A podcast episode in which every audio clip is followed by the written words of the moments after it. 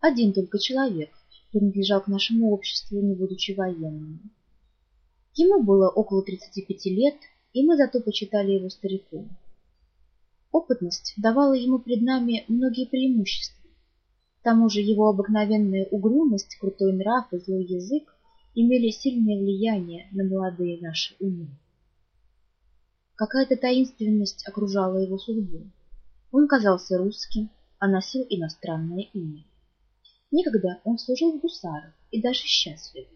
Никто не знал причины, побудившей его выйти в отставку и поселиться в бедном местечке, где жил он вместе и бедно, и расточительно. Ходил вечно пешком в изношенном сертуке, одержал открытый стол для всех офицеров нашего полка.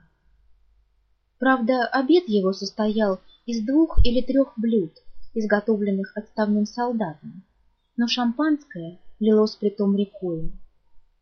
Никто не знал ни его состояния, ни его доходов, и никто не осмеливался о том его спрашивать. У него водились книги, большей частью военные, да романы.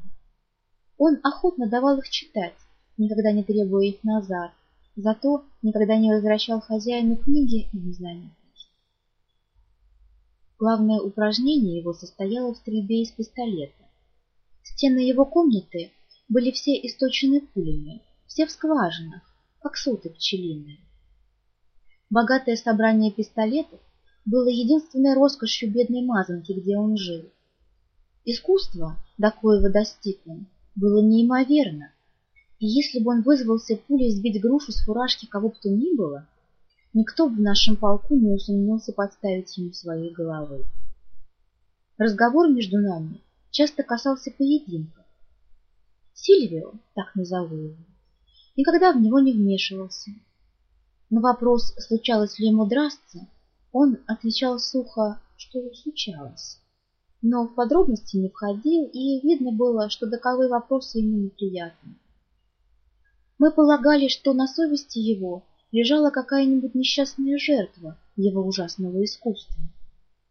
Впрочем, нам и в голову не приходило подозревать в нем что-нибудь похожее на робость. Есть люди, коих одна наружность удаляет таковые подозрения.